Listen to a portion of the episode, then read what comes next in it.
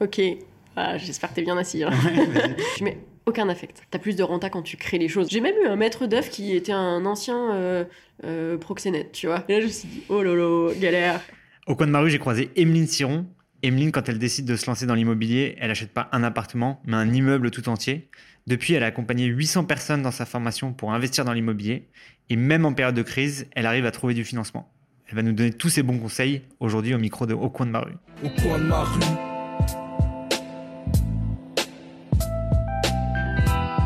Salut Emeline, merci de venir sur le podcast. Et bah merci, et, euh, et puis avec plaisir, on va pouvoir se dire plein de choses. Donc, euh. Yes, on va discuter un peu d'immobilier, de, ton parcours. Est-ce que tu peux nous raconter un petit peu euh, comment est-ce que tu en es arrivé jusqu'à aujourd'hui à devenir un peu influenceuse dans l'immobilier? Ok, ah, j'espère que tu es bien assis. Hein. Ouais, Euh, alors moi j'ai un profil purement euh, IMO déjà de base puisque euh, j'ai un BTS IMO, une licence IMO, un master IMO et euh, j'étais asset manager en gestion de fonds d'investissement avant. ok. Donc, Comment t'es euh, arrivé juste dans ton BTS IMO au début? T'as- T'avais un amour pour la pierre euh, Ouais, particulier mes parents avaient euh, acheté une résidence secondaire euh, en Normandie, En Longère, et j'ai connu euh, 26 ans de travaux. Ils Ok. l'ont vendu, je crois que les travaux étaient même pas finis. Donc, euh, j'avais des- enfin, mes parents euh, avaient un garage automobile et ils bossaient énormément. Et en fait, euh, j'étais avec eux le, le week-end surtout. Et euh, il- mon père faisait des travaux. Et du coup, les moments que je passais vraiment avec lui, bah, c'était en faisant des travaux. Donc, euh, que ça soit du placo, une perceuse, couler des chapes, etc. C'était mes moments un peu de famille. Donc, c'est venu un peu de, de là. Et puis après, bah, ils ont. c'est un peu les parents à l'ancienne où ils veulent grandir le patrimoine, mais Ouais. juste en résidence secondaire. Ouais. Donc, ils ont voulu commencer à préparer la retraite en achetant une résidence dans le sud. Et puis, euh, bah, j'ai visité un peu avec eux et je me suis dit, ah ouais, c'est quand même cool euh, d'aller voir les maisons, de faire ci, faire ça. Et je voyais l'agent immobilier euh, qui était euh, plutôt euh, bien une bonne situation et je me suis dit, pourquoi pas. Donc, c'est un peu là où je me suis dit, euh, c'est quelque chose qui me plaît. Mm. Et en plus, euh, potentiellement, en termes de, je dirais, euh, salaire, ça pouvait être euh, correct. Ok.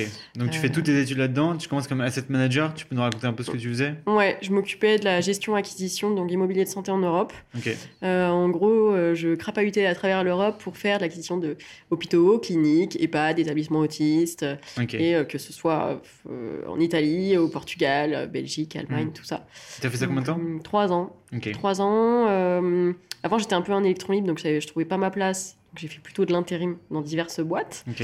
Puis après, j'ai trouvé ce poste-là en CDI où on était trois. hein. Hmm. C'était une jeune boîte, on gérait 250 millions à trois. On bossait comme des malades tout le temps. Et c'était un job que j'ai adoré. Et Honnêtement, pourquoi t'es parti alors?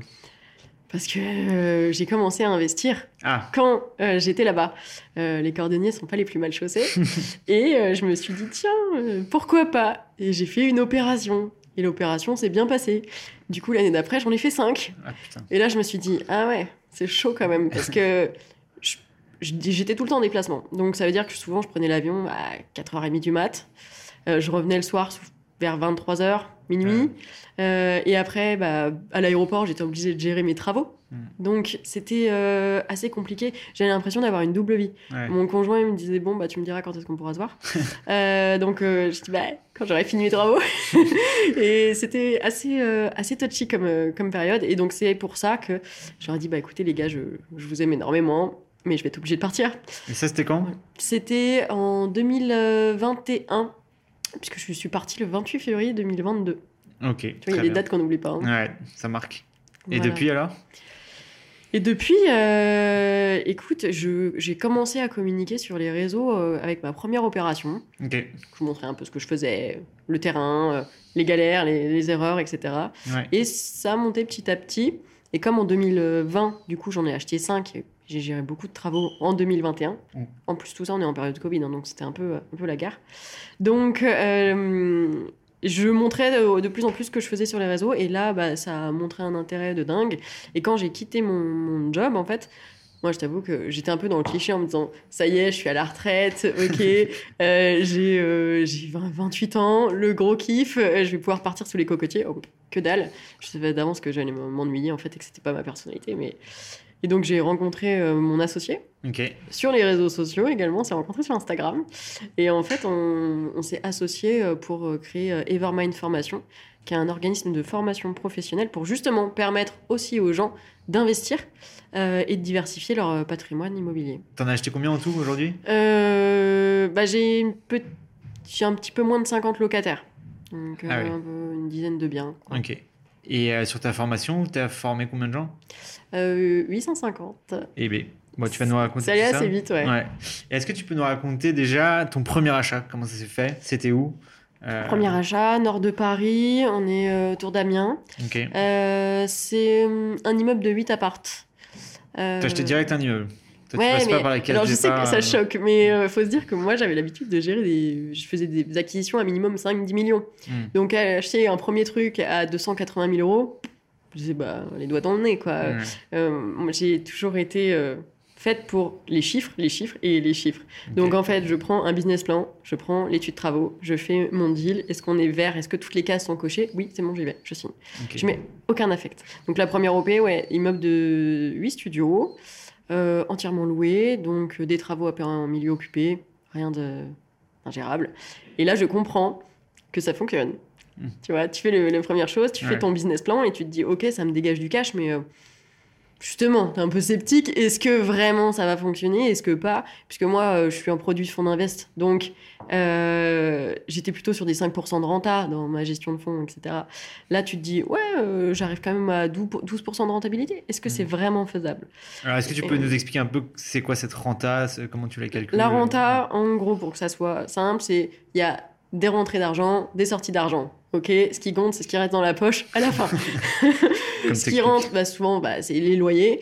Ce qui sort, ça va être la mensualité, euh, les charges euh, de copro, euh, les charges, euh, par exemple la taxe foncière, on peut la mensualiser, tout ce genre de, de choses-là, la comptabilité. Et en fait, quand on fait du coup le, un peu les, les plus et les moins, eh bien, on a un résultat net. Euh, du coup, si on parle un peu compta, et donc là, ce qui sort, bah, ça s'appelle un peu le, cash flow net. Quoi. Hmm. Donc là, l'opération, déjà sur le papier, était euh, rentable. Ok. Je me dis, je la fais, je fais mes petits travaux, j'avance comme ça. Et, euh, en fait, je me dis, ça fonctionne. quoi. Euh, Sur mon compte bancaire, je vois bien que tous les mois, j'ai X euros en plus. Et, je me dis, ok, bah, pourquoi pas Et donc à ce moment-là, je me dis, bah, je me relance sur d'autres opérations. Et donc c'est pour ça qu'en 2020, euh, j'en ai signé plusieurs. J'ai fait, euh, encore une fois, on est en plein Covid là. Donc, euh, une maison que j'ai transformée en une colocation de euh, 7 lots. Où ça? Euh, pareil, en, en- en- dans le nord. Ok. Coloc de 7, 7 chambres, 7 salles de bain, un truc bien sympa. Ensuite, en août, j'ai signé une coloc de 5, une coloc de 6. Pas de travaux, on est sur divorce. Ce qui fait vivre un peu les gens dans l'immobilier, les successions et les divorces. le malheur des uns fait le bonheur des autres. Euh, ensuite, en octobre, j'ai signé un bien que j'ai divisé en 4 studios. Mm. Euh, et en début décembre, une maison euh, que j'ai créée en co-living, 8 chambres. Donc euh, 220, 240 mètres carrés à peu près. Et la banque te suit euh, à chaque fois, te dit euh, vas-y, euh, Ouais. je te finance. Quoi. Alors j'ai quasiment fait toutes mes opérations en plus avec la même banque et j'ai eu la chance de trouver un super partenaire bancaire que j'ai aidé à investir dans la foulée. Ah ouais On- C'est devenu un ami et je l'ai emmené sur le terrain, je lui ai montré ce qui était faisable et en fait, euh, ouais, carrément, il m'a suivi. J'ai mis un peu d'apport, Hmm. faut pas se voiler la face quand tu Bien veux dupliquer, euh, j'étais obligée de mettre un peu de cash sur la table. Puis moi j'ai investi aussi en société, T'as investi que dans l'immobilier ou t'as d'autres euh, investissements? En bourse, Ok. vraiment compte titre PEA. C'est quoi la répartition entre ton patrimoine immobilier et le Euh, reste je mets beaucoup plus en IMO. Beaucoup plus en immo C'est genre 90-10 Euh, ou 99 Après, c'est un c'est différent, puisque en IMO, si tu comptes euh, ton patrimoine euh, net, Ouais. il y a aussi l'emprunt derrière, Ouais. tu vois, il y a un effet de levier que je me permettrais pas de mettre euh, en, En bourse, hein. en bourse, tu vois. Je dirais que j'ai eu un peu moins de 50 000 euros dessus. Tu vois, alors qu'en immobilier, j'ai quand même beaucoup plus, quoi. Bien sûr. Je mets un peu en crypto aussi. Euh, bon, après, euh, c'est toujours pareil. hein. Et après, il y a ton business plan, ton Excel avec tout ce que tu modélises. Oui. Et après, il y a la réalité où tes Bien travaux euh, durent plus de. Enfin, dépassent de 6 mois. Euh, t'as eu, des- t'as eu des galères un petit peu dans certaines opérations? J'avoue que je touche ma tête. J'ai Mm. pas eu trop de galères parce que j'ai toujours eu des gros différés. Euh, donc, les, les gros différés m'ont permis. C'est quoi les gros différés? C'est que tu commences à rembourser plus tard tes Ouais, emprunts? Tout à fait. Euh, j'ai eu, par exemple, sur lui où j'ai eu une galère, c'est la colloque de 7, Ouais. où les travaux devaient durer 8 mois. Et en plus, avec le Covid et un, un mauvais entrepreneur, bah, ça durait une bonne année. Ouais. Euh, et heureusement que j'avais un différé de 2 ans. Tu vois, D'accord. ça veut dire que je commençais pas à rembourser le crédit, Ok. je payais pas grand chose par mois. Donc, euh, quand tu as des grands différés, bah, plus tu as une période euh, de souplesse, Hmm. et plus en plus ça te permet de générer de la trésorerie pour euh, faire d'autres opérations, te rembourser, Ouais. avoir de la dispo. quoi. Ça marche. Et est-ce que toutes ces, toutes ces, tous ces biens, tu les gères en direct ou tu délègues à des agences immobilières? Alors, je délègue pas. euh, Le problème euh, avec les agences immobilières, et je pense qu'elles sont pas toutes pareilles, hein, faut pas mettre tout monde dans le même panier, mais euh, tu sais comment ça marche, c'est que quand tu as des salariés et que c'est pas leur business, et ben c'est différent. Hmm. Et ben quand tu délègues à une agence immobilière et qu'elle considère pas tes biens comme leur business, c'est également différent. Mm. Donc du coup, il y a moins d'engagement pour répondre aux clients, il y a moins de présence pour gérer les problèmes, ils laissent galérer un peu les gens et il y a des retours qui sont beaucoup plus compliqués. Ouais. Moi, j'ai préféré internaliser. Je gère, j'ai automatisé beaucoup de choses. J'ai quand même une équipe. hein. Euh, j'ai quelqu'un qui s'occupe de tout l'entretien. Euh, c'est un multitechnique service, voilà, que, Ouais. qui bosse, euh, mais qui est externe. C'est pas, c'est pas une personne que, que je paye en, en contrat, tu vois. Ouais. Et également, j'ai une personne qui s'occupe de l'entretien. Euh, par exemple, j'ai beaucoup de colocs. J'ai 32 chambres de colocs. Hmm. Tu vois, euh, le ménage, c'est un peu comme, euh, tu vois, une relation de couple. Hmm. Qu'est-ce qui est le plus galère dans une relation de couple? C'est les poubelles, le ménage, le lave-vaisselle. c'est la base. Donc, la coloc, c'est pareil. Ouais. Tu mets quelqu'un qui s'occupe du ménage, tu viens déjà assainir énormément les situations. Donc j'ai quelqu'un qui fait le ménage, les entrées, les sorties, les visites. Ok. Ah, c'est Ouais. ménage obligatoire dans tes colocs Ouais. Ok. Ouais, comme ça, j'en entends pas trop parler et j'ai pas. Pas Micheline de la chambre 5, elle met toujours ses assiettes et elle veut jamais les mettre au lave-vaisselle, etc. ça, je. Non. Ça marche. Euh, J'ai l'impression que dans tes investissements, il y a deux critères qui ont l'air importants. C'est la zone géographique, donc euh, plutôt le nord de Paris, et euh, plutôt des colocs, enfin, ou en tout cas des, des trucs que tu as divisés par la suite. C'est c'est- c'est toujours comme ça ou est-ce que tu as, aussi des apparts ou des... J'ai deux appartes. Ok. Euh, Quand j'ai quitté mon job, j'ai signé deux appartements en Ile-de-France. Ouais, Un dans le 94, un dans le 92. C'est Ouais. deux colocs de, de 3. ok. C'est les deux seuls apparts que j'ai parce qu'effectivement, euh, t'as plus de renta quand tu crées les choses. Après, c'est un peu comme dans, dans tout. Souvent, quand tu mets plus d'énergie dans un projet et que tu le crées toi-même avec tes mains, bah, ça dégage plus de cash, mais ça va avec ton ratio risque-rendement. Ouais, T'as plus de risque, t'as plus de renta. ouais. Euh, quand là, tu prends un appart, t'as trois chambres, tu fais une coloc de trois, c'est simple et efficace. C'est un peu moins rentable. Ouais. Et on est en Ile-de-France. Donc, euh, voilà. Bon, on a question, quelques questions un peu euh, Mhm. ping-pong, comme ça, où il faut répondre un peu rapidement. Est-ce que tu penses qu'il vaut mieux acheter d'abord sa résidence principale ou faire un investissement locatif? Il n'y a pas de bonne réponse. Euh, ça dépend aussi de l'emplacement où on est. Pour quelqu'un qui vit en Ile-de-France, si tu achètes ta résidence principale en premier, tu vas avoir des prix tellement exorbitants que tu vas plomber ton taux d'endettement. Ok. Donc, honnêtement, c'est pas forcément le plus safe et le plus intelligent si tu as envie d'investir derrière. Tu es Ouais. bloqué. Euh, ensuite, quand on est en province, étant donné que les prix au mètre carré peuvent être plus faibles, si tu compares un peu entre si tu loues et si tu achètes, tu peux aller sur des choses qui sont plutôt cohérentes. Ouais. Donc là, pourquoi pas Après, tu as aussi ceux qui arrivent à. Je dirais l'idéal de l'idéal, c'est t'achètes un immeuble, t'as euh, quatre apparts dedans, t'habites dans un des apparts et tu loues le reste. Ouais. Là, c'est c'est banco. Mais en Ile-de-France, c'est beaucoup plus compliqué. Ouais. tu vois. Donc, je dirais pas de bonne réponse, mais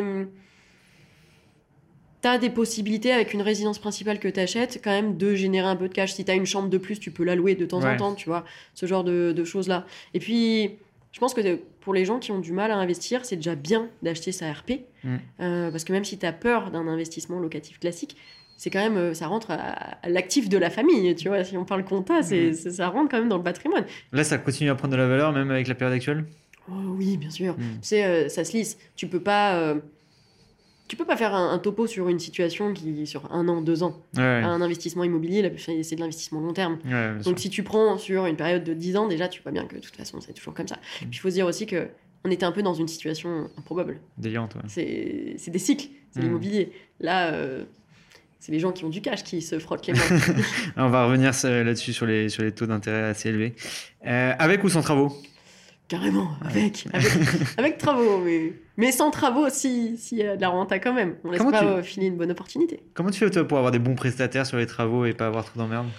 J'en ai eu. Ah oui. Et c'est pas parce que j'étais dans, dans l'immobilier et que pourtant j'ai de l'expérience là-dessus que euh, je n'allais pas en avoir. J'en ai eu, je me suis fait avoir. J'ai même eu un maître d'œuvre qui était un ancien euh, euh, proxénète, tu vois. Mais non. Ouais, ouais. Ouais, je- on, on en apprend tous les jours et, donc euh, je me suis fait avoir.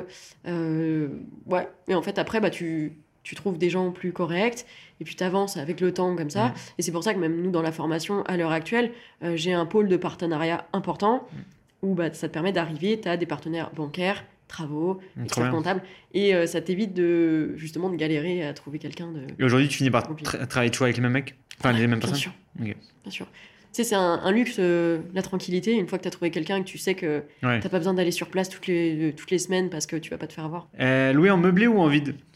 Meublé. Meublé. Après, tu peux diversifier, ça dépend de ta stratégie de fiscalité aussi. Mm. Euh, si en nom deux, trois propre, conseils là-dessus meublé, Mm. bien sûr. Parce que le nu, t'es sur du euh, revenu foncier et c'est pas ce qui est le plus, euh, le plus sexy. Sauf si tu vas sur du déficit foncier. Là, c'est d'autres stratégies. C'est souvent quand les gens payent énormément d'impôts, faire un peu de déficit, ça peut être impactant. Et là, du coup, on va aller plutôt sur. Enfin, ça va être du nu dans tous les cas. Mais je dirais que monsieur et madame Mangin qui veulent acheter un appart euh, et qui veulent faire du classico, du meublé, pour l'instant, tant que la, la fiscalité n'a pas encore changé, en tout cas, c'est ce qui se fait euh, de, de mieux.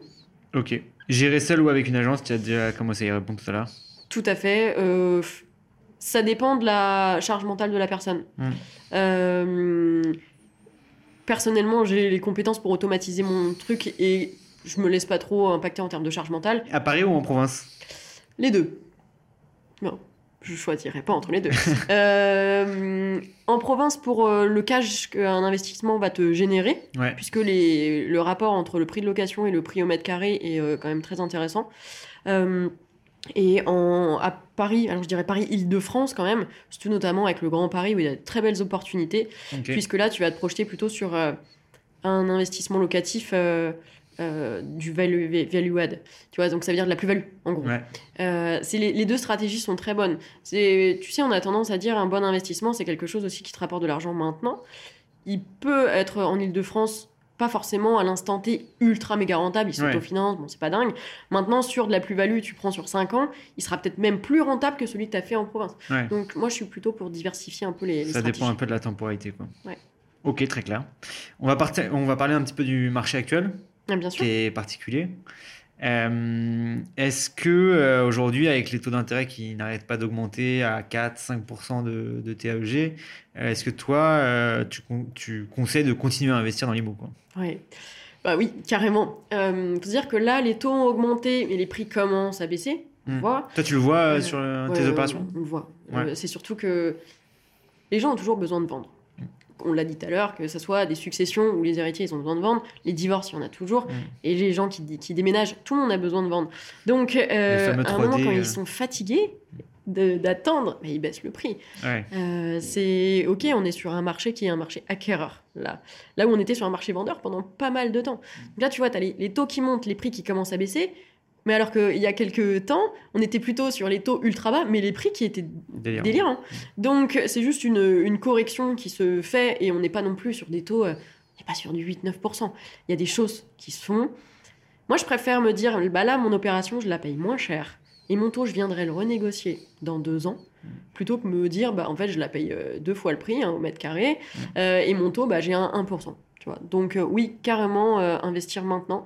Je disais tout à l'heure, du coup, bah, cash is king, c'est que c'est en ce moment que les gens qui ont du cash sont en force de frappe. Parce que, euh, justement, les vendeurs sont, sont tellement fatigués de devoir vendre et qu'il n'y ait pas d'acheteurs, ou pas d'acheteurs surtout, qui peuvent avoir Solvable. un crédit solvable, ouais, que si toi, tu arrives en disant, bah écoute, moi, je te vais 20% du discount sur ton prix, par contre, le, le cash, tu vois, je l'ai sur mon compte bancaire là. Hmm. Eh, tu réfléchis à deux fois quand même, hein. Donc, il y a de très belles opérations à, à faire en ce moment. Les banques prêtent toujours. Les gens ont, ont peur d'aller voir leur banquier. Mm. Je te disais, moi, j'ai des potes qui sont banquiers, on s'entend tous très bien, et euh, ils me disaient, bah non, mais j'ai pas grand monde qui pousse la porte pour aller du crédit IMO parce qu'ils sont tous comme ça. Tu sais, à, à la télé, euh, tu vois des trucs improbables où dire, c'est fini, ils ont fermé tous les robinets. Non, non, non, ils prêtent. Hein. Mm. Euh, et même nous, dans les partenariats qu'on fait, on a eu quand même du sans-apport qui se fait. Et là encore ce mois-ci, hein. Euh, on a aussi du différé de 3 ans. Quand tu as du 3 ans sans apport en ce moment, c'est improbable, mais Mm. ça se fait. Tu vois, J'en ai sorti un la semaine dernière, 270 000 euros sans apport. Donc, euh, ouais, on peut y aller. C'est juste que bah, il faut aller demander, il faut trouver les bonnes personnes. Euh, là, il y a deux mois, on a sorti un crédit 460 000 pour une de nos participantes qui achète Paris 7. Elle a même pas de CDI, sans apport. Voilà, Non, mais c'est attends, juste. c'est quoi du euh, coup les, les- la recette magique là? C'est- Qu'est-ce que tu c'est le bon interlocuteur. C'est le bon banquier? Ouais. Ah ouais? C'est l'interlocuteur qui va croire en ton projet. Euh, tu as aussi des banques qui fonctionnent différemment, les banques mutualistes, où tu as beaucoup plus de pouvoir pour le directeur d'agence. Ouais. C'est différent. Ils n'ont pas obligé de pa- repasser en, dans les, comité. les- les Mm. comités de cautionnement, etc. Où là, ils se font retoquer. Quand c'est le directeur d'agence qui dit Ok, bah, vous n'avez pas un profil très sexy. Mm. Par contre, l'opération, vous achetez à tant du mètre et ça en vaut tant. Bah là, déjà, tu vois, tu colles une hypothèque dessus et, et tu suis. Là où tu peux avoir un profil à côté où tu te dis bah, Lui, il a de la- de l'épargne, ok, on est pas mal. Mais euh, par contre, le projet, il est naze. Le prix au mètre carré, c'est le même avant et après travaux. Enfin, tu vois, c'est- différent. Par contre, ce qui est important aujourd'hui, c'est l'épargne. hein. Et là, on en a parlé tout à l'heure. Ouais. Il faut quand même euh, rassurer avec l'épargne. Et comment on fait, euh, fait pour avoir accès à ce carnet d'adresses extraordinaire que tu as, de dire en fait il faut avoir le bon interlocuteur, le bon banquier, etc. Ça se construit une relation, c'est. Oui, ouais. bah euh, regarde moi le mon banquier par exemple, euh, j'étais dans le 95, j'ai déménagé dans le 92. On est en plein confinement, j'ai deux opérations à financer. Et là je me suis dit oh lolo, galère. Et euh, bah, j'ai contacté des banques, j'ai monté mes petits dossiers bancaires. Euh, je les ai même pas rencontrés. Hmm. Et j'en ai un avec qui j'ai fité totalement. Ça c'est fait. Après c'est aussi le, le fait de faire un dossier pro. T'en as beaucoup qui arrivent Hmm. à la banque les mains dans les poches en disant bon bah vous me prêtez combien quoi Ouais. un peu derrière. Moi, je, je vais à la banque euh, pour financer un projet IMO comme si je montais une boîte demain. C'est en fait, tu vas croire en mon projet parce que mon bébé, il est comme ça, je t'assure que je vais gagner de l'argent, j'ai ça, ça, ça, ça, ça, ça, ça. Et, et je veux te convaincre que mon business, ça va être le meilleur du monde, tu vois. Et si on dérive un peu sur l'aspect plus euh, euh, sociétal de l'immobilier, enfin social de l'immobilier, en gros, euh, investir dans l'immobilier, est-ce que ça, ça participe pas un petit peu aussi à la spéculation et au fait que euh, en fait, se loger coûte plus cher pour, pour tout le monde? Est-ce que toi, c'est une dimension que tu as pris en compte dans tes investissements, dans ton métier en général? Est-ce que tu as quelque chose que tu offres à tes locataires en particulier qui fait qu'ils restent plus longtemps? Enfin, c'est quoi ta vision un peu sur le sujet? Alors, euh, moi, j'ai une population typiquement étudiante. Étudiante, très jeunes actifs, mais beaucoup d'étudiants. Ouais. J'ai quand même 97% de mon parc. Euh, donc en termes de, je vais aller sur ce côté-là, le côté service. Ouais. Euh, moi, c'est surtout une relation avec les parents. J'ai des parents qui euh, sont un peu partout en France. Euh, on sait que c'est compliqué, je pense, de laisser son enfant partir dans un studio ou une chambre de coloc tout seul. Ouais. Donc je mets en place quand même, euh, je dirais, une certaine relation pour qu'ils se disent. Ok, mon enfant, il va pas n'importe où, il va être accueilli, il y a du monde sur place. Euh, S'il y a quoi que ce soit dans la- le studio, la coloc ou autre, bah, il y a une équipe derrière, donc ils vont pas être obligés de se faire 6 heures de route pour, euh, je sais pas, euh, changer euh, la bande de douche. Ouais. Tu vois, ce genre de, de choses-là, déjà, ça rassure. Donc, euh, c'est être beaucoup dans la compréhension. Et tu vois, il faut, faut trouver un équilibre entre je suis dans la compréhension, je donne, je rassure, et en même temps, je fais des fiches quand même de règlement de colloque pour pas qu'ils en abusent. Ouais. Parce que euh, parfois, euh, ils m'appellent pour changer une ampoule. Tu te dis, vous êtes mignon, mais en fait, vous allez prendre une petite chaise et chut, voilà, Mm. allez euh, récupérer une ampoule et faut, faut pas abuser quoi. Ouais. Donc c'est tout est une question un peu de, de trouver un, un équilibre. Et en ce moment, on a pas mal parlé de tension locative et notamment des, du fait pour les étudiants d'avoir du mal à se loger. Ouais. Euh, Est-ce que toi, quand tu mets, euh, euh, quand tu ouvres une place dans tes colocs, etc., tu reçois euh, genre un 50 dossiers ou enfin comment tu, la, tu Ça vois dépend aujourd'hui? des villes. Ok. En Ile-de-France, carrément. Ouais. Euh, J'ouvre. Euh, j'ai- pas de, de moment de vacances locatives en fait. Ouais, c'est dingue. Euh, aucun, moi je crois que j'ai eu une journée cette année. C'est juste le temps qu'il y en ait un autre qui arrive et- parce qu'il avait loupé son train quoi. Ouais. Euh, sinon j'en ai pas. Après dans le nord euh, un peu plus. Euh, un peu plus. En fait ça dépend vraiment des villes. Faut tester la demande locative et tu sais que parfois le quand le prix au mètre carré est vraiment bas et que les gens, les investisseurs ils se mettent sur un secteur, bah, il peut y avoir énormément de demandes. Ouais. Et là, ça commence à être un peu moins intéressant. tu vois. Ouais, ok, ouais. Mais c'est pour ça que tu viens contrebalancer avec un service plus important pour réussir à, à attirer aussi les gens. Moi, je fais même aussi de l'affiliation au sein des locataires. Euh, S'il y en a un qui me ramène, Qui te ramène, un, un locataire, hop, je lui reverse euh, une partie du loyer, euh, tu vois, en, Ça, c'est malin. ouais. en, en allègement le mois d'après. Ça roule. Est-ce qu'en conclusion, tu peux nous parler un petit peu de ton prochain projet immobilier?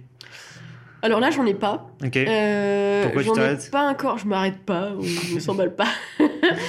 je m'arrête pas, mais euh, on peut pas tout faire dans la vie. Tu vois, j'ai Mm. que deux mains et 24 heures dans une journée. Ouais. Et je sais que j'ai déjà une tendance à, à vouloir faire 40 trucs en même temps. Mm. Euh, là, donc j'ai quand même euh, comme si, une petite cinquantaine de locs. Ok, tout ce pôle-là, il tourne. J'ai euh, lancé Evermind Formation. Donc euh, là, on est quand même 7 dans l'équipe. Euh, j'ai des salariés qui sont un peu partout sur la France puisqu'on est full télétravail. Euh, cette boîte-là, il faut la faire tourner, il faut la consolider, etc. Ça fait un, un an et demi qu'elle est, qu'elle est là. Alors, elle marche, il n'y a pas de souci là-dessus, mais tu sais, il faut, quand tu veux donner du service euh, aussi aux gens, il faut qu'on continue à, à mettre de l'énergie dedans. Euh, Est-ce qu'il y a un investisseur que- qui t'inspire un petit peu et que tu penses qu'on devrait recevoir ici? Euh, oui. Ah. Oui, oui, j'en ai un. Euh, c'est mon, mon meilleur ami d'ailleurs, qui euh, était. euh, lui, c'est un ancien euh, commissaire aux comptes. Ok.